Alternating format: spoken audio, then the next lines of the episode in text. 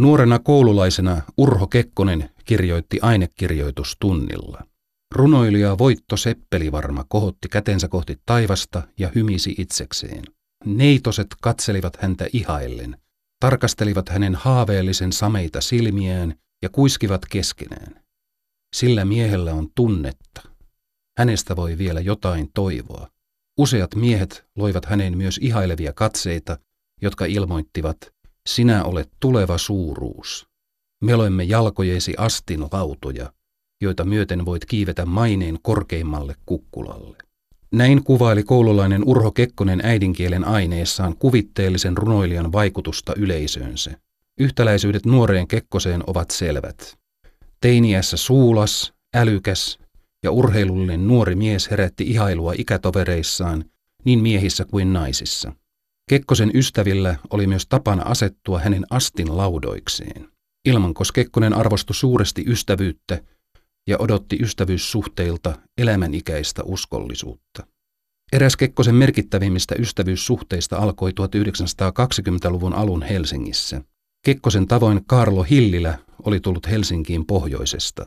Sielun kumppanuus todettiin heti ja sitä vaalittiin yhteisten suurten unelmien voimin. Karlo Hillilän ja Kekkosen ystävyydestä kanssani keskustelee historian tutkija Timo J. Tuikka. Sinä kutsut väitöskirjassasi Kekkosen opiskelukaveria Karlo Hillilää Kekkosen poliittiseksi oppi-isäksi. Siinä on lievät lainausmerkit. Mikä mies tämä Karlo Hillilä oikein oli? No Hillillähän oli, oli tämmöinen poliittinen lahjakkuus, joka oli aluksi tietysti Kekkosen opiskelukaveri, kämppäkaveri, tekivät yhdessä töitä etsivässä keskuspoliisissa ja Hililästähän tuli sitten Kekkosen takapiru. Ja Hililälle oli 20-luvulla jo ihan selvää, että Kekkosta tulee Suomen johtaja. Ja oli vain ajan kysymys, että koska Kekkosta tuli. Ja eihän sinne mennyt 30 vuotta, niin tämä tavoite toteutui. Hillilä oli sitä mieltä, että nimenomaan Kekkosesta tulee ei hänestä. Joo, tämä onkin mielenkiintoinen jako, että heillä oli alusta asti aika selvä, selvä sävel siinä, että, että Hillillä on se, joka ajattelee ja on ajatusdynamo eräänlainen Kekkosen kantoraketti, mutta kantoraketeillehan käy aika huonosti yleensä. Miten tuota, tähän ystäväpiiriin hän liittyi myös Aaro Pakaslahti. Kyllä. Ja hän taisi olla samalta seudulta kotoisin kuin Hillilä. Joo, eli Oululainen, nämä oli oululaisia molemmat, Pakaslahti ja Hillilä, ja nehän kerkesivät teinipoikina 15-16-vuotiaana olla sisällissodassa ja Aunuksen retkellä, että nehän oli sotaveteraaneja 16-vuotiaana. Miten Hillilä ja Pakaslahti, eritoten Hillilä, miten he vaikuttivat 20- ja 30-luvulla Kekkoseen ja hänen ajatteluunsa? Ne oli tämmöisiä poliittisia sparraajia, että Hillillä oli enemmänkin sisäpoliittista vaikutusta, eli sieltä tulee tätä poliittista laskelmointia, ja sitten aletaan lukea Machiavellin ruhtinasta, miten politiikassa voi pärjätä. Aaro Pakaslahti oli taas ulkopoliittinen ajattelija. Eli Kekkonenhan ei oikeastaan ennen sotia ole millään tavalla ulkopoliittinen ajattelija. Se tulee täysin Pakaslahden kautta. Ja Pakaslahella ja samoin kuin Hillilällä on tämä aito suomalaisuuteen yllyttäminen, mikä Kekkosen kyllä aika hyvin omaksuu, että hänestähän tulee yksi Suomen kärkevimpiä aitosuomalaisia. Hilliläkö tutustutti Kekkosen Makkiavelliin? No, heillä oli ihan opintopiiri, yhdessä luettiin ja katsottiin, että että miten, miten päästään politiikassa eteenpäin. Että tämähän on ollut suurilla valtiomiehillä tämmöinen syvä usko siihen, että Machiavellin ruhtinas on jotenkin tämmöinen aapinen avain niin kuin poliittiseen menestykseen. Mm. Niin siis idealismin oppikirjanahan sitä harvemmin pidetään. Joo, mutta siinä on myös sitten toinen, toinen puoli kyllä, kyllä tota, siinä Machiavellin ruhtinaassa. Hillilä hän toimi sitten myöhemmin parin kertaa ministerinä. Hän oli jopa Tyrkyllä pääministeriksi Kekkosen myötävaikutuksella. Ja myöhemmin hän toimi sitten vähätöisissä ja kovapalkkaisissa herran viroissa Kekkosen avustuksella. Kekkonen ei siis unohtanut ystäväänsä. Ei. Hillilä ja Kekkonen on tästä kaveripiiristä aina lojaaleja toisilleen. Mutta itse asiassa Kekkosella ei ollut silloin minkäänlaista vaikutusta tähän Hillilän poliittiseen nousuun. Eli Hillilä oli Mannerheimin luottomies sotien aikana. Mannerheim tykästyi tähän Hillilään. Äh, silloin Hillilä oli Lapinläänin maaherra ja asioi saksalaisten parissa, vakoili saksalaisia, lähetti tietoa tietoja Mannerheimille. Hillilä nousi hallitukseen Mannerheimin luottomiehenä sisäministeriksi. Onko tässä, kun nuorilla, nuorehkoilla miehillä oli erittäin tiivis kaveripiiri, jossa keskusteltiin kaikkia osapuolia kiinnostavista asioista, niin miten Sylvi Kekkonen suhtautui tähän, että niin oli näin tiivis kaveripiiri hänen tuoreella aviomiehellään? No kyllähän se varmaan ymmärtää, että kun on kemuja harva se ilta ja edetään mukavaa kieltolain aikaa, niin, niin hän se oikein tykännyt siitä, että Hillillä ja Kekkonen oli kämppiksiä. Eli jos olisi toivonut, että kenää tulee hänen kämppiksekseen. että siinä oli Hillillä ja Sylvin välillä vähän tämmöistä aasihännän vetoa, että kumpi saa Kekkosen kämppiksekseen. Olivatko he mustasukkaisia toisilleen? Kyllä, ehdottomasti. Hilliläkö opetti Kekkosen juomaan? No ei varmaan Kekkosta tarvinnut opettaa, opettaa juomaan, vaikka hän onkin ollut Kajanin raittiusseurassa vähän mukana. Että kyllä Kekkonen osasi itse hyvin juua, mutta Hillilähän itse kuvasi jo 18-vuotiaana, että hän on Deikiksellä. Mm-hmm. Et se oli aika varhain aloittanut. Kyllä. Hillilän tuella Kekkonen ehtii nousta ministeriksi asti ennen toisen maailmansodan syttymistä. Sodan aikana hän jää hallitustyön ulkopuolelle, mutta toimii aktiivisesti rauhanoppositiossa, joka pyrkii irrottamaan Suomen sodasta. Rauhanoppositiossa vaikuttaa myös Kekkosta 11 vuotta nuorempi Sakari Tuomioja, joka kuuluu liberaalin edistyspuolueen nouseviin kykyihin. Jari Tervon haastateltavana Sakari Tuomiojan poika Erkki Tuomioja. Isäsi Sakari Tuomioja oli monikertainen ministeri, Suomen Pankin pääjohtaja ja presidenttiehdokas. Ja hän oli Urho Kekkosen läheinen ystävä ja poliittinen liittolainen 40- ja 50-luvulla. Miten he ystävystyivät? Se on tapahtunut 30-luvun lopulla ja Tuomioja oli silloin siinä pienessä lakimiesryhmässä, jonka Kekkonen kokosi ympärilleen keräämään aineistoa IKL lakkauttamiseksi. Hän oli silloin sisäministerinä ja tuomioja juristina tuli tähän ryhmään mukaan ja siitä se sitten tämä ystävyys ja yhteydenpito eh, alkoi. Ja sitten sodan aikana heitä yhdisti jatkosodan myöhemmissä vaiheissa se, että molemmat kuuluivat rauhanoppositioon. Siis ystävyyden alku ei kuitenkaan ollut kovin poliittinen, vai oliko se poliittinen? No siinä lailla poliittinen toki, että tämä IKL lakkauttaminen oli poliittinen toimi, ja molemmathan olivat tällaisen kansanvallan itsepuolustukseen sitoutuneita. Eli siis tuomioja oli edistyspuolueelainen ja voi sanoa, että hänen kotinsa, hänen isänsä oli Helsingin Sanomien päätoimittaja ja puolueen puheenjohtajakin jonkin aikaa, niin oli tällainen hyvin stolberilainen. Kyläilikö Kekkonen teidän luonanne silloin, kun sinä olit lapsi? Kyllä, jonkun kerran ainakin. En tietysti kaikkia muista ja, vielä vissiin 5-60-luvun vaihteessa. Ja toki hän on ollut mulle niin sanotusti Kekkosen setä, eli lienee jossain äitini kaitafilmikin tallella, jossa hän isoäitini syntymäpäivillä heittää, heittelee minua muutama vuoden ikäistä tota, lasta vähän ilmaa jotakin. Että sitten on olemassa vielä jossain piirros, jonka viisivuotiaana olen piirtänyt ja antanut vanhemmilleni. Siinä on kolme pulpettia vierekkäin, kahdessa on iso kasa papereita ja yhdessä on hyvin vähän. Ja ne olivat kuuleman mukaan Paasikiven, Kekkosen ja isäni pulpetit eduskunnassa. Ja isäni pulpetissa oli vähiten papereita, että hän tulisi nopeasti kotiin. Se oli lapsen toive. Kyllä. Mihin tämä ystävyys sitten loppui? Halusivatko Sakari Tuomioja ja Teu Aura katkaista Kekkosen kuningastien? Se on edelleenkin varmaan tällainen selvitettävä asia. Sitä itsekin olen sitten kirjoituksia tehdessä niin koittanut selvittää. Ja sehän liittyy tähän 53 perustettuun tuomioajan hallitukseen ja sitä edeltäneisiin neuvotteluihin, jossa tuomioaja ja Aura Kekkosen toimeksiannosta niin saivat tehtäväkseen pohtia hallituspohjan laajentamista mutta siitä sitten syntyikin tämä porvarillinen virkamieshallitus, joka sitten katkaisi välit. Mutta oliko tämä sitten kuitenkaan tuomioajan ja auran tarkoitus, vai käyttivätkö muut tätä tilaisuutta sekä kokoomuksessa että sosiaalidemokraateissa tämän triumviraatin hajottamiseksi, koska se koettiin sellaisena vahvana valtapesäkkeenä, joka oli esteenä näiden muiden pyrkimyksille. Miltä sinusta tuntuu, kun olet asiaa tutkinut? Minusta siinä on, on molemmat elementit kyllä olemassa. On ihan selvää, että näitä, näitä jotka halusivat tätä, se on esimerkiksi Emil Skog, silloin SDP-puheenjohtaja, muistelmissaan todennut, että, että demarit nimenomaan halusivat tällaista tulosta. Ja sitten taas maalaisliiton sisällä niin oli myöskin kateutta, koska Aura ja Tuomioja olivat keskustalaisia, siis vapaamielisten liitossa, eivätkä maalaisliittolaisia. Ja erityisesti Arvo Korsimo oli kateellinen tästä näin, että näillä oli sellainen suhde eh, eh, Urho Kekkoseen. Eh, Urho Kekkonenhan otti tämän ystävyyden päättymisen hyvin raskaasti ja hänen vuoden 1953 papereihinsa hän on laittanut Napoleonin lausahduksen Miehellä ei ole ystäviä, ainoastaan hänen hyvällä onnellaan on ystäviä.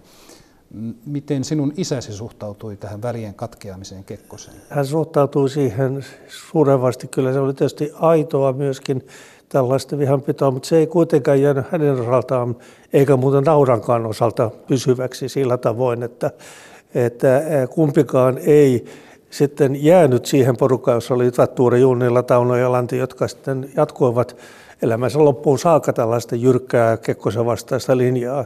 He eivät olleet siinä mukana.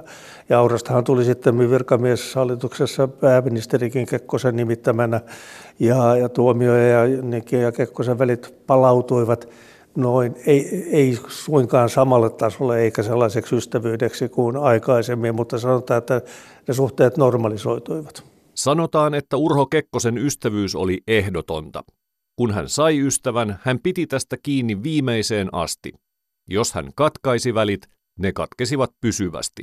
Presidenttinä Kekkosen läheiset ystävät olivat joko ajalta ennen poliitikon uraa tai päivän politiikan ulkopuolelta hankittuja. Eräs läheisimmistä ystävistä oli oma puoliso, Sylvi Kekkonen, jolle Kekkonen kirjoitti kirjeessään – Sanoin pojille siellä, että Sylvi on niin tasainen ja viisas toveri, ettei minulla ole poikaystävieni joukossa sellaista, ja se on tosi. Kekkonen luotti puolisoonsa niin, että käytti tätä myös poliittisten kirjoitustensa esilukijana. Sylvi ja Urho Kekkosen kirjeenvaihdosta kertoo tietokirjailija Anne Matson. Niin tota, Urho Kekkonen kertoo omista työkuvioistaan niissä kirjeissä erittäin avoimesti. Ja se ei välttämättä ole kauhean tavallista, että aika vaativistakin niin kuin päätöksistä tai, tai pohdinnoista niin kerrotaan vaimolle. Jotkuthan tekee ihan kategorisesti, että työasioista ei puhuta. Ja tässä Kekkosten suhteessa on se piirre, että, että Urho Kekkonen kertoo vaimolleen paljon asioita. Ja se näkyy niistä kirjeistä. Jos mä nyt otan esimerkin, niin, niin hän kertoo, mitä Pekka Peitsi aikoo kirjoittaa johon sitten Sylvi kommentoi, että olepas nyt tosi varovainen ja että Peitsenhän pitäisi olla tämmöinen viileä analyyttinen kirjoittaja. Antaa siis ihan, ihan neuvoja. Ja sitten seuraavassa kirjeessä Kekkonen toteaa, että hyvin sanottu, että näinhän se just on. Ja kirjeenvaihdosta tietysti myös se on pääteltävissä, että siellä kirjoitetaan semmoista asioista, jotka kiinnostaa molempia. Että jos, jos, jos vaimoa ei olisi kiinnostanut, kiinnostanut nämä poliittiset kuviot, niin tuskin Tuskin mies olisi kauhean pitkään jaksanut niistä kirjoitella. 1960-luvulla Kekkonen joutuu laskemaan Seppeleen yhä useamman ystävän haudalle. Pois nukkuneiden joukossa ovat muiden muassa Sakari Tuomioja ja Karro Hillilä. Vastapainoksi Kekkonen saa valtansa vahvistuessa uusia ystäviä, mutta tosi ystävät käyvät yhä harvinaisemmiksi. Ystävyys osoittautuu mahdottomaksi niiden kanssa, jotka Kekkonen kokee kilpailijoikseen. Viimeistään 1970-luvun alusta se tarkoitti erityisesti kahta poliitikkoa, Ahti Karjalaista ja Mauno Koivistoa. Jari Tervon kanssa keskustelee historian tutkija Timo Soikkanen.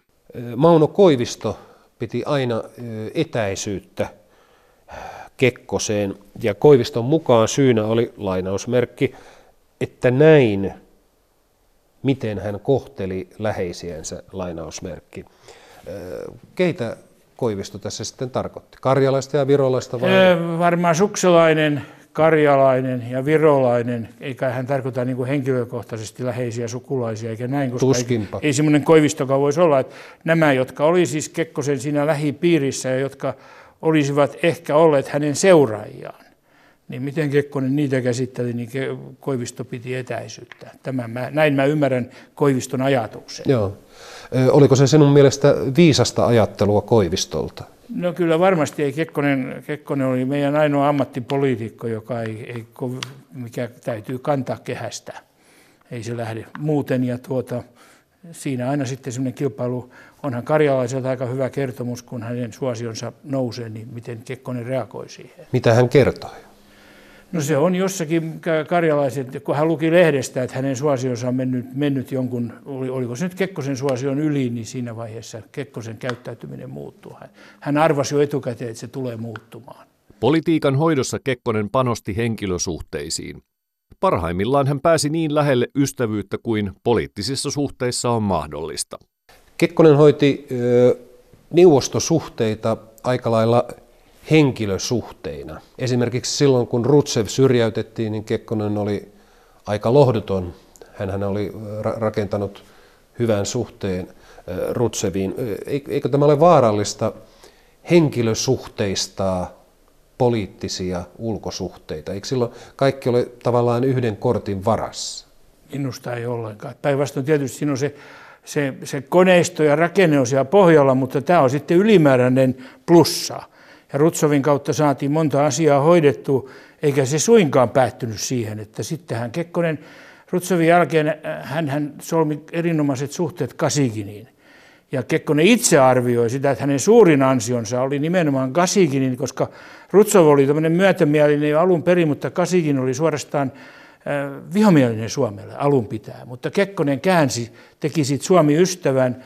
Ja sitten sitä paitsi neuvostoitos oli semmoinen Suomi-klubi, johon nämä Suomen ystävät liittyivät. Siellä oli Batolitsevia ja muita, jotka, joiden kautta henkilösuhteilla asioita niin kuin hoidettiin. Ja se oli Kekkosen niin kuin paras kyky. Että hän ei ollut mikään tämmöinen multidiplomatian tuntija. Että et etykki tietysti hoidettiin, sen hoiti ulkoministeriö, mutta tämän, tämän bilateraalisen kaksinkeskisen politiikan Kekkonen sen hoiti. Hän oli siinä mestari. Onkohan Kekkonen mahdollisesti ajatellut Rutsevin syrjäyttämisen jälkeen, että keneen minä ystävystyn seuraavaksi? Varmasti. Hän yrittikin Presnevi, mutta Presnevi oli niin kuin, Presnevi omaksui jo toisenlaisen roolin. Se, oli niin kuin, se ei tullut semmoiseen, mihin, mihin Rutsov oli niin kuin houkuteltavissa. Ja Gosikinille jäi tilaa, ja siinä hän onnistui. Että Kosikin oli missin sodan aikaisia kokemuksia, jotenkin Suomen, Suomen vastaisia kokemuksia.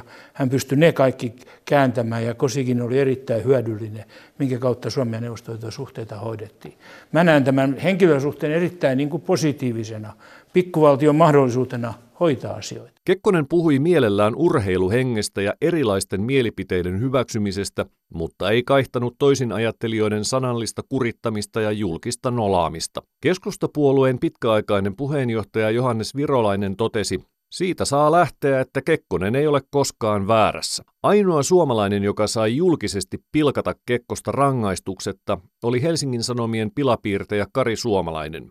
Karin ja Kekkosen suhteesta kertoo nuorempi tutkija Jukka Rastas. Karilla, äh, Karin ja Kekkosen suhteesta voi myös äh, ajatella, että, että siinä oli molemminpuolinen hyötysuhde. Äh, Kekkonenhan tarjoili Karille loppumattomasti aiheita ja piirroksia. Kekkosta tuli hänen rakastetuin hahmonsa, kansan rakastama myös hänen itsensä suosikkihahmo.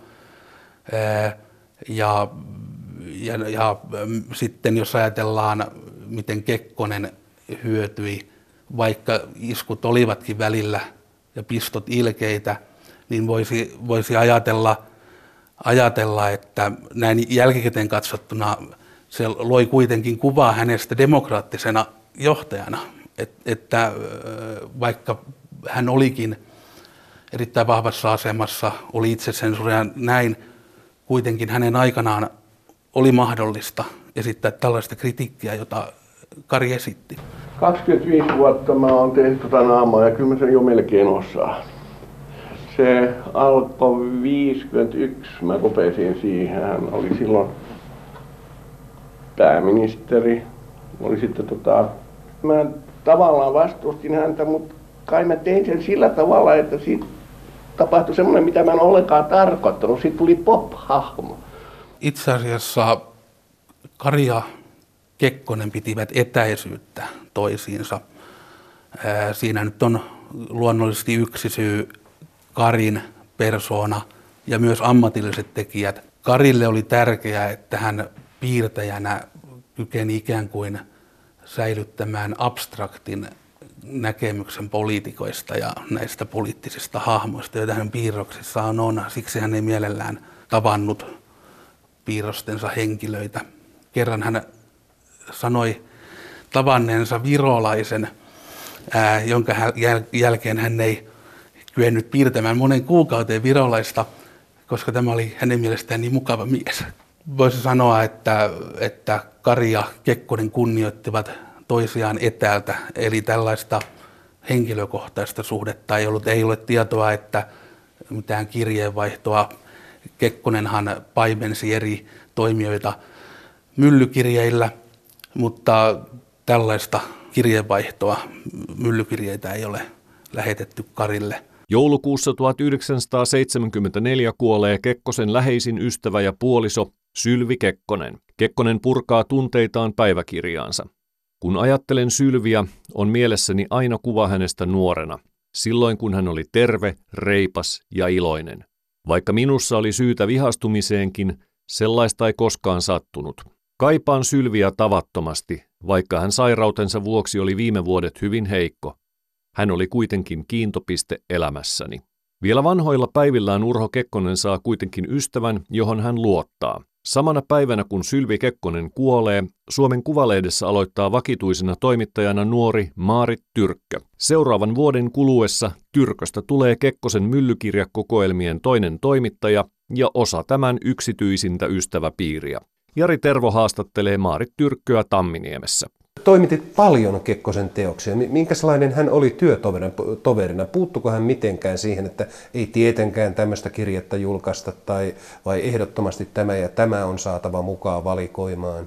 Kyllä hän puuttui. Ihan, ihan tuota, hän luki kaikki ne kirjeet, jotka ehdotettiin. Keijo Korhosen tehtävänä oli, oli valita näitä, näitä poliittisia kirjeitä ja mun tehtäväni, mikä oli siis hyvin luonnollista, koska mä en ollut mikään poliittinen toimittaja, niin mä valitsin kansalaiskirjeitä. Mm. Sentään reilu 20 toimittaja pystyi tämmöiseen ankaraan työhön, että kun oli kolme neljä kirjettä, niin niistä piti valita kaksi, niin valitsin kaksi hauskinta tai kaksi semmoista, jota aihetta ei ollut aikaisemmin käsitelty. Et ei se ollut mikään mahdoton työ. Mun tehtäväni oli hoitaa puhevälejä ja, ja paperin kuljetusta ja ota kustantajan ja presidentin välillä. Mulla oli näitä kirjeitä mukana, kun me olimme sit hiihtämässä laukaassa ja kalastamassa sit kesällä. Eli, eli tämä tämmöinen yhteistyö, niin se sidotti jotenkin presidentin vapaa-aikaan.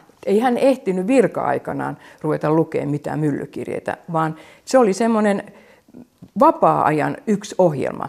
Ja, ja se saattoi kestää tunnin, mutta kun kysyit, minkälainen presidentti oli työtoverina, niin, niin hän oli hyvin tehokas. Sitten hän oli, oli todella hyvä sanankäyttäjä ja, ja oivalsi heti, että tämä kirjo on hyvä, kun tässä sanotaan näin.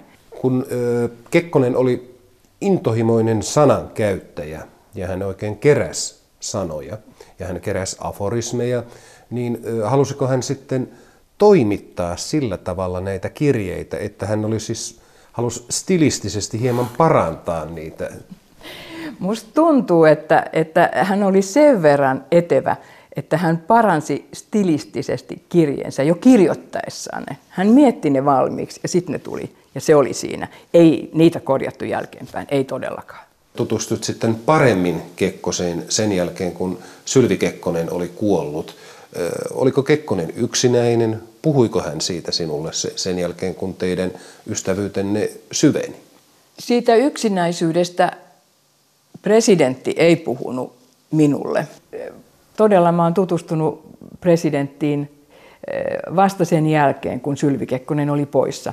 Ja kun Sylvi Kekkonen oli poissa, niin Tamminiemi hän oli tyhjä ja hän kaipasi jotain, mutta oliko se sitten syvää yksinäisyyttä, niin, niin se on nyt sitten kysymysmerkki. Mutta joka tapauksessa niin, niin yritin näillä yhteisillä kirjoitustöillä ja kirjaprojekteilla ja, ja, ja kaikella siinä lä, läsnä olemisella niin, niin, niin tuoda hänen elämäänsä ehkä vähän iloa ja vaihtelua. Niin eivätkö hänen lääkärinsäkin sanoneet, että siis nuoren naisen seura tekee hänet iloisemmaksi? No joskus on sanottu, että, että tuota, Maarit Tyrkkö oli presidentille D-vitamiini. Mä olin hänelle Polianna, mä olin Martta, mä autoin. Ja, ja mä olin semmoinen, jota hän tarvitsi tietyllä tavalla. Olivatko ne sitten pohjoisen hiihtoretkiä tai retkiä Laukaaseen, Richard Sotamaan luokse, tai hetkiä täällä Tamminiemessä, jolloin hän on luotettujen hyvien ystävien seurassa.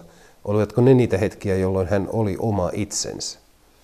Hänen ei tarvinnut esittää. Näin voi sanoa, mutta, mutta sitten täytyy muistaa myös, että Linna, presidentinlinna, Tamminiemi, Kultaranta, ne on kaikki virkapaikkoja. Ja, ja niihin liittyy, liittyy tietty tapa käyttäytyä. Eli silloin kun mä olin täällä Tamminiemessä tai Kultarannassa käymässä, tiesin paikkani ja tiesin miten käyttäydytään.